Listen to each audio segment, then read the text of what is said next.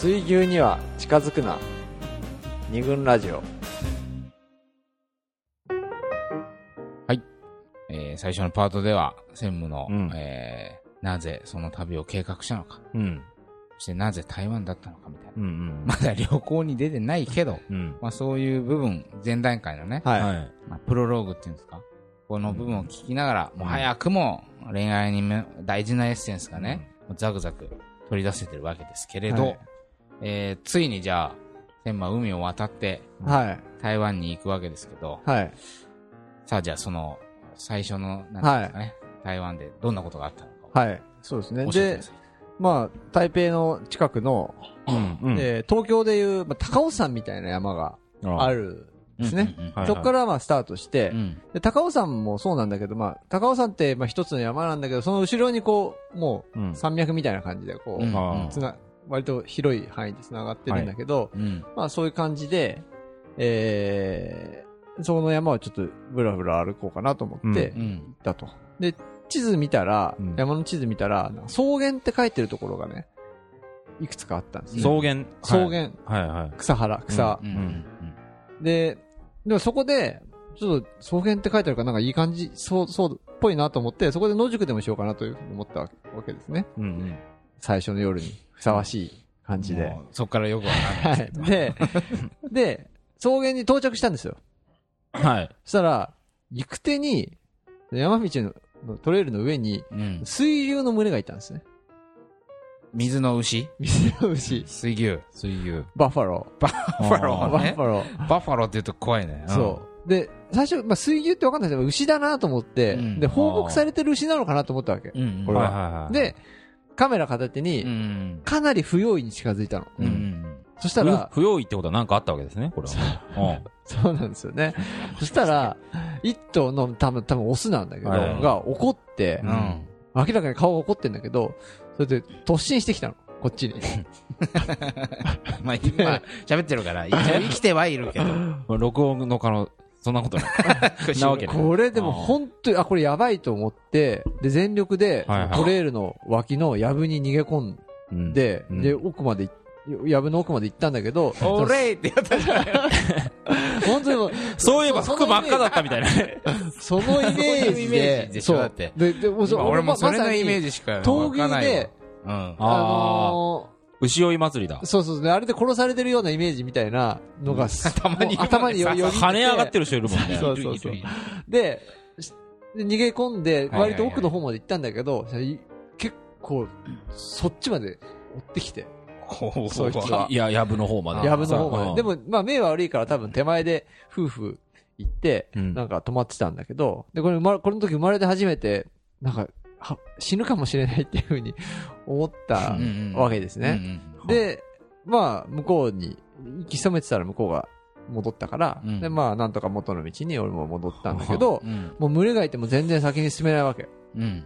だから、まあでももうすでにな暗くなりかけてたから、まあ、どうしようと思って、まあ、戻ろうと思って、でうん山頂付近まで戻って、うん山、まあ山越えたところだったから、そうそうそう。うん登って、そこに、まあ小さな、まあ、まあ、ここも、そこも草原だったんだけど、うん小さな草原みたいなのがあったうんんだけど、あったんで、そこにテントを張ってうん。寝たわけ。だうん。からその、草原でキャンプっていう願いは、さ最初のイメージは叶ったんだけど、うんでも、水牛にね、がそこまで上がってくるんじゃないかって。なあーあ、寝てる間にね。寝てる間にうん朝とかね、囲まれるんじゃないかって。まあ、水牛の糞とかあるわけ。そこに、横に。そうなんだそう、で、なんかでっかいのなんか。えそれで、もう気が気じゃなかったんだけど、えうん。でも朝起きて、テントの外に出た時に、すごい天気が良くて、うんまあでも、ほっとして、うんなんて楽しいんだっていうふうに思ったんですけど、うんでも、その後少し下ったところに、また水牛の群れがいて、うん。もうすごい嫌な汗をかいたっていう、なるほど。そういう初日でしたね。ご初日。はい。初日からすごいことあったこれね。本当海外でさう、ん。牛に吹っ飛ばされてたらこれ、見つけらんないからね。これ本当に、シャレにならなかった、これは。本当に不用意だったなと思う、自分の行動が。あうん。一応その、わかんないんだけうど、ん。私あの自然にね、はい。全然親しみがないはいんでわかんないんだけど、こう牛って野生にいていいのなんだろう。猫とかまあ、犬、まあ、ギリ、鹿とかね、うん。猿、うん。ぐらいだったら、まあ、この人間がうん入る、うんはい、立ち入る可能性のあるところに、はい。野生の動物として、うん。まあ、鹿ぐらいだったらね、うん。なんとなくいるかもなとは思うんだけど、まあ、それ以上やばいところに入ると、うんまあ、熊とそうだねかいるとかいうイメージね。うん。牛ってさいや、どこに、水牛っていうぐらいだから、こうなんか、水辺にいるみあたいなイメージもあるけど、山じゃなくて。うん。山じゃなくてあなるほど、なるほど。そういうイメージありますね。もともと家畜だったのが野生化、長い時間をかけて野生化したのかなっていう感じのあーそうなんだ解説が何か書いてあった気がするんだけど、でも、うんよ、よく見たら看板が立ってて、うん。山道の脇に英語で。うんで、ここの水牛は完全に野生だから本当に気をつけろみたいなあ 書いてあって、でみ、それ最初見てなかったんだけど、なるほどち。ゃんと書いてあって、っていう。なるほどまあはいこの、まあ一連のちょっと非日常的なエピソード、はまあこれは一つのハプニングですね。旅のハプニングだと思うんだけど、うんはい。まあこれはもう恋愛に足りないものが、まあほぼ詰まってますか？全部入ってる。全部入ってる。全部入ってる。バッファローに。まあまあ、ちょっと真面目な話をすると、はいはいこれやっぱ一つの死の予感があったわけじゃないですか。そうですね。まあこれは不用意にはい。近づいちゃったんだと思うよ。はい。その、そのさっき言った俺の感覚のように水牛がそこにいた時にうん。野生の水牛だと思わないじゃん。思わない。だってすごい整備されてる道なんだもん。でしょ？だから、うんまあ確かにその、こう放牧されてる、うん放牧ってぐらい誰かがどっかで飼っている牛かな、うん。だからまあ穏やかなね、もうみたいな感じの、イメージが確かにあるし、うんそこにカメラを向けてしまうのもわかる。うん。まあしかしまあそれが違ったという話で、突然死がリアルになったわけで、これマジで突進してくっ、だって角が生えてたじゃん？そう。さっき写真見せてもらったけど、そうなんだよね。完全な角じゃん、あれ。うん。2本。うん。いわゆるこれ、あの、バッファローマンのバッファロー。あ、そう。だいぶ古い。筋肉マンのね。あんなのがついてたし、まあ、それでこう、死ぬかも、みたいな。そうだね。なんか威嚇行動とかじゃなかったわけよ。あ、だからもう、多分、最初からやる気できてるわけ。専務の方が彼らの居住区域に入ってったわけだから。そう、だから向こうがだから、そうそうそう。向こうは正しいよねそうそう俺の方が本当に完全に悪いんだけど。うんまあだけど。ど、死のそ予感。う。藪の中まで送ってくると思わなかったからね。だよね。まさか追ってきたんだもんね。追ってきたんださらに。うんお前こっから入ったらやるぞとかじゃなくて、もう、やりに来た。そうそう。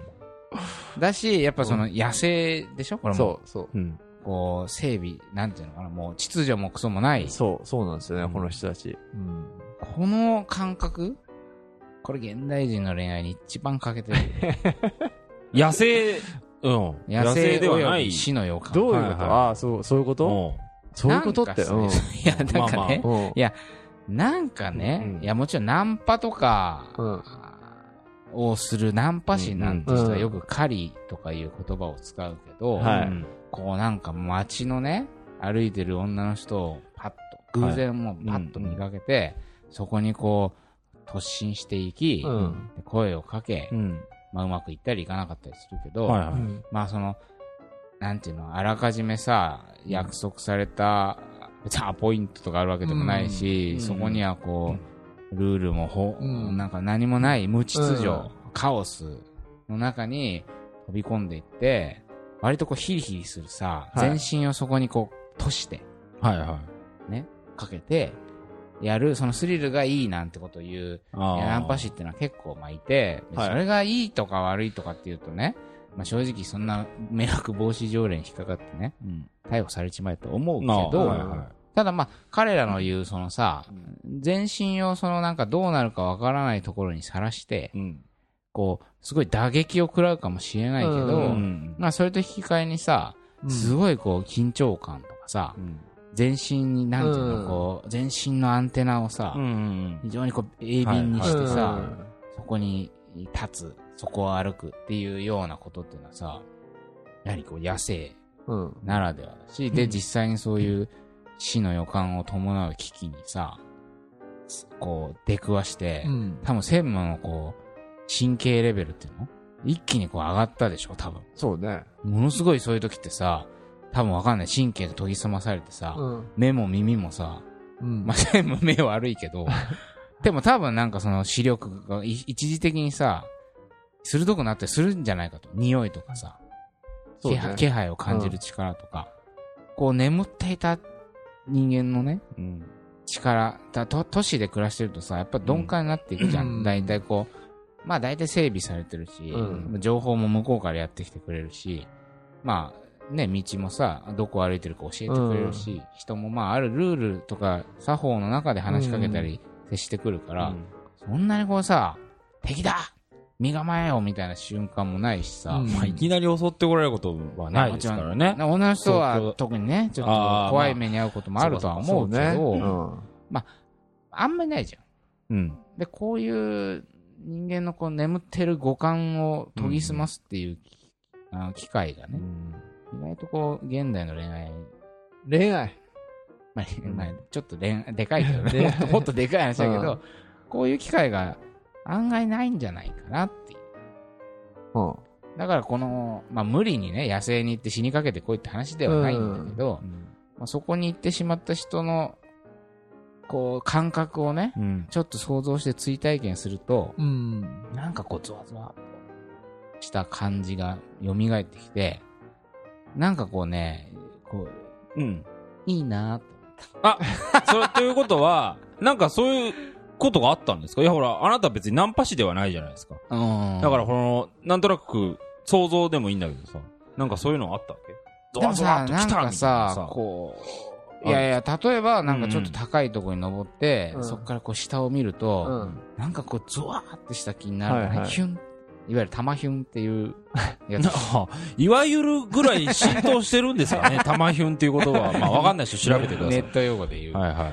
でもあの時に、うんなんていうのが全身の神経が一気に鋭くなるとか、まあまあありますよね。あるじゃん、あとまあ、た時々原稿とかを書いてると、急にこう、ずいわゆるゾーンと呼ばれるさ、うん。乗ってくるなるほど。時に、なんかこうあ、そういうことがある。雑音が消えて、急にその、自分の書いてるものだけに集中するわずかな瞬間とかあるし、まあそれは運動しててもあるでしょ？あ、まあね。ランナーズフェス。すげえな。この、ね、まさにここの机でようんくあなたは仕事してるわけですけど、そこでもやっぱゾーン入るときあるわけですゾーン入る時あるわけ。なんか、もう、他のものが自動一切、筆記かってぐらい手が、西日も気にならない一。瞬も気にならない。であも、あセックスしててそういうことない？どういうことですか？あそうそう、セックスとかもあるでしょ？どういうことですか？え、なんかものすごい集中して、はなんかこう、そうそうそうなんかこう、い。そうそうそうってあんのよ、そんなこと。そう。時々あるわけ。ああ、そう。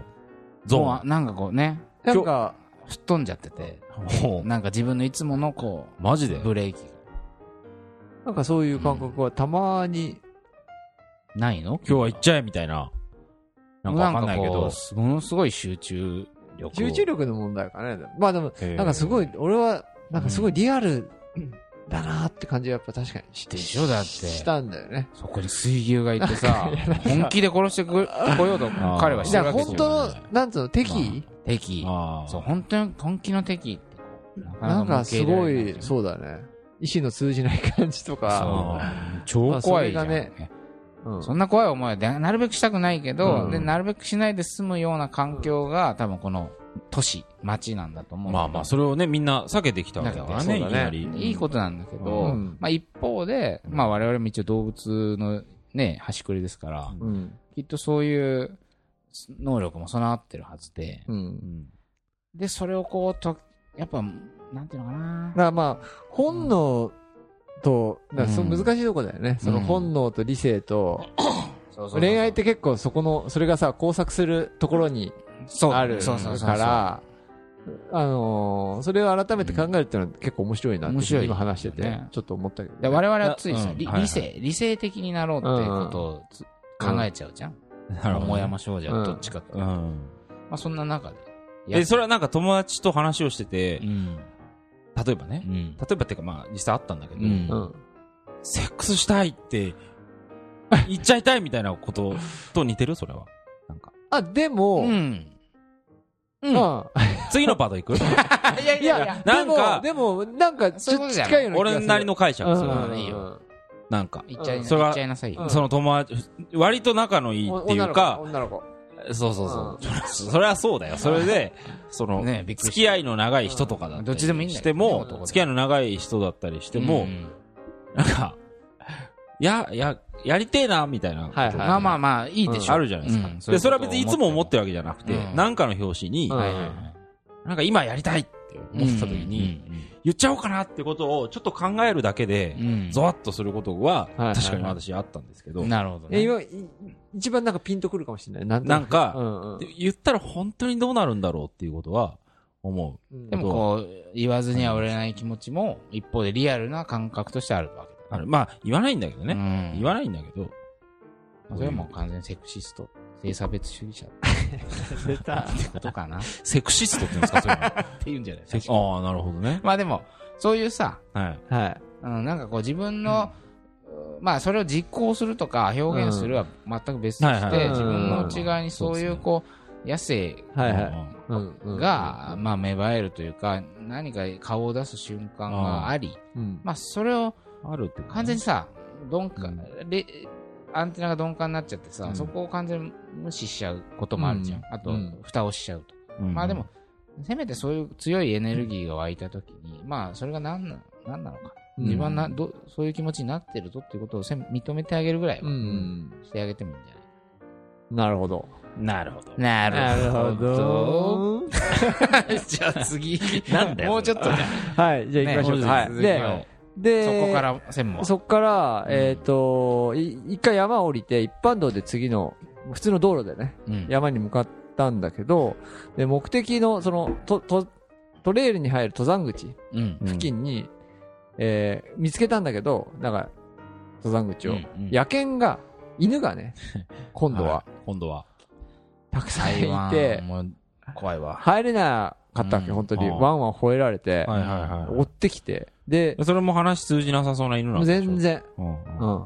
なんか飼い犬、は、もう半野良犬みたいな感じになってる感じで。よだれだらだらだらしそう、て、集団で。黄色い目してる。もうそれ完全に 狂犬病だね。まあでも狂犬病のこととかも。頭によぎって。で、その日は結局、トレイルに入るのを諦めて、道路で遠回りすることにしたんですね。で、したら、そのまま暗くなってきちゃったから、近くの町に行って、怖すぎだろ、それ。や宿を探したんだけど、うんその町には宿がないっていう。うんよく考えたらね、うんよく考えたら、永福町とか浜田山に宿ないじゃん。ないよ。だから、普通のその辺の町にフラッと行って、必ずしも宿があるわけではない。だって当たり前のことなんだよね。の駅、そうステーションって駅か。うんでかい駅にでかいしかないメメインステーションね。メインステーションそうそうそうそう。あ、まあ日本でもそうだよね。そうそうそうそう新宿市池袋だってあるけどさそう。なんかなんとなくそれ自分で都合よくあるもんだろうと思ってたんだけど、で、この時点までは、全、なんとなく歩き始めた時からね、あの前うん前日に、全部徒歩で進もうとか、はいはいはい。できたら全部テント、テント泊でうんっていうふうになんとなく思ってたんだけど、割とそこであっさり諦めてう、ん。電車に乗って、大きな町、近くの大きな町のホテルにまあ泊まったん。ですね。で、翌朝、でホテルから出て、で、電車で登山口の近くまで向かったんだけど、うんうんこの時もなんかもう電車に乗ることに何の抵抗もなくなって、うん。あ、そっか。全部徒歩でっていそううのがそうそうそう。最初のテーマ。そうそうそう。ルール乗った後に思ったんだけど、うん。で、この日は、藪の中、うん藪みたいなとことか、なんか沢登り、あのうんか川みたいなところを、こうんう、登っていくみたいな感じで、すごい、結構、こう、険しくて、うんで、しかもなんか、すごい地味で血を這うような、こう、山登りだったんですうんうね。んで、もともとイメージしてたのはトレラン、トレイルランをしやろうっていう、うんうんこう、爽やかに駆け抜けようみたいな。景色の開けたとそうそうそう、イころね。メージあったんだけど。イメージありますけど。もう全然違うわけ。うんはいはい。でも、なんか、全体として、すごい伸び伸びと、こうした開放感をですね、非常に感じたうん一日だったという、その不思議ななんか感じだったんなるほどです。ね。うんはい。まあ、これはもうね、うん。出る人もお気づきかな。もうお気づきなんじゃないでしょうかと。はい。ほうほうほもうそういう話でしょ、これって。うんゆうちゃんみたいう。な。大体もう皆さん分かってると思う。どうなんだろうこれ大丈夫かな？はい。専務の旅の話を聞いて俺たちがやんや言ってるだけの回ですけれど。うんはいはい。ままあ、本当にね。うんね、どんな感じで今皆さん聞かれているのか分かりません。が、うん。ここにもね、大事な大事なエッセンスがあ、貯めますね。まあちょっとなんとなく。隠れている。なんとなくここは、はい。まあ、ここは、あのーまあもちろん野犬の怖さ。はい。これもありますよ。はい。もうこれ水牛に続いて野犬。まあ、つまりもうこれ台湾牛ででみんな行くのやめましょう。そういうこと言うなよ、山に一人で行かなきゃいいんで。そうだよね。はい。っていう話ではあるんだけれど、まあその後専務はさ、うん。こうまあそういうアクシデントがあってう、ん。えーホテルに泊まり、うん。そして電車に移動していくという、もともとの、まはい。あ自分が決めていたある種のルールを、はい。まあま曲げたというか、そうだね。ね、うん。いう体験をしたわけじゃないですか。そうだね。もう、どうしようもなくなったから。どうしようもなくなった。うん。で、まあそれは、その後に、こう、面白いことに専務は開放感を味わった。そうだね。ここがね、うん。私の中のうん。ポイント、はい。グッとくるポイントだったうんです。ん。まあ、これ、もしかしたら、あの、なんていうのかな。挫折感を味わってもよかったかもしれないね。あ、そうだね。おかしくなかったかもしれない。うんなん、くっそーと。俺の計画が甘くて。全部野宿。全部徒歩で行くというこの計画が頓挫してしまった。そうだね。うん。こういう、まあ、専務って意外とその、あれじゃない？うん。自閉傾向が。自閉傾向そう、そうなんですよ。計画通りいかないことに対してう、ん自分をすごく責める。攻めるタイプうんです、この人はね。うん。だから、この流れだけ、従来の専務のこの性格をこう知る人間として、ここまでの流れだと、専務ここでなんかちょっと落ち込んでもおかしくない流うん。れだなと感じたんだけど、あ、何？逆に？伸び伸びしちゃったんだみたいなのがうん面白かったわけですよ。うん。うんでこれはどういうことかというと、うん。その、まあ自分で、さっきね、まあテーマを決めましょううんみたいな話をして、若干それと矛盾するように聞こえるかもしれないけれど、まあテーマを決めるっていうのもまあいいいいことだなと思うけど、まあもう一つ人はこう、ルールみたいなのそうね。を作っ、うん。水、うん。あの、知らず知らずに作っちゃったりもするじゃん。うん。自分という人間はこういうことをしない人間だっていううん。のもあるし、そうね。まあ縛り？うん。自分というキャラクター、自分はこういうキャラクターだからこういうことはしないとか、うん。こういうことは言わないとか、キャラじゃないから、うん。似合わないからとか、こう自分で自分にこう、縛りを設けちゃうこともあるし、うん。まあそうやって今回は絶対に、テントで寝るぞとか、まあこういう強いルールを作る人もいるし、はいまあもちろんそれが、なんていうのかな、行動し、生きやすさ、行動しやすさにつながる。ね、これ結構最初の話とお前、逆を言ってるぞって話に聞こえるかもしれないけど、ただ一方でこう人は結構自分のことを縛ってしまそうだね。うじゃないですか。うんで、これをこうまあ、野犬とかね、そういう人、ある種のアクシデント、うん。およびまあ、読みの甘さっていうのもあったかもしれないね、これ。そうね。そんな、そんな都合よくテント泊できないかもしれないし、そんな都合よくホテルないよ、みたいな。そうそうそうそう。こう、まあ、そうね。こういう読みの甘さもあったかもしれない中で、専務はまあ、一つの、あの、路線変更とか、そうだね。をしたわけじゃ。うんん。で、そこで、不思議と、伸び伸びした開放感は感じたとそうだね。翌日言っねて。たじゃない、うん。まあ、ここがね、うん。たまあ、どうだった、まあ、個人的にはど個ういう人的にはやっぱりその前日に、うん。その電車に乗ったのが大きくて、うんまあその代表が言った通りで、清田が言った通りで、知らない間になんか自分で自分をう、ん。すごい、全部歩くみたいなルール。で縛ってうん。うんで、で、まあ、犬のおかげでね、ある、うんある日、そこから解放されたっていう感じだと思うんだよね。で、多分、何をし、何、当初うは、んふらふら、トレイルをうろうろ走り回ろうみたいな感じだったんだけど、うんでも、なんか、途中から、やっぱ地図とか見てると、うんなんか、これ全部歩けんじゃねえかな、みたいな。はいはいはいで、そしたら達成感ありそうだな、とか、なんか、そういう、そういうゴールとか達成感みたいなものを、が目標、知らない間にやっぱり目標化してて、うんうんで、じゃあ毎日の目標、ここまで進む。はいで、最終的にはゴール。ここまで行くと。で、そこまで突き進むみたいなことになんとなくやっぱなってはいはいうんはい。たんだよね。はいはいはいはいでも、そうだね。えっ、と、もうでももともとね、うろうろするっていうテーマとは、それか、け割とかけ離れた態度で、そうだよね。別にレースのみたいなゴールもないし、うん観光のみたいな目的もなかったはずなのに、気づいたらなんか絡め取られてたっていう感じ。これはなんであの、どうなの従来の専務からすると、うん。落ち込んでもおかしくないシーンで、なぜ伸び伸びした感じが？でもそれはもともとのテーマがあ、そっかなんとなくうん。あっうん。た、ブラブラするぞ。ブラブラ、そうだね。別に、ブラブラそうだね。うろうろ、うん別にそんな、もう、なんで、その時にすごい疑問を感じたんだよね、やっぱうんうり。ん。なんで、あの、そんな目的なかったのに気づいたら、それが目的化してるんだろう、みたいなうん。ふうに思って、えーで、まあ、そこに対して疑問を持ったから、はいはい。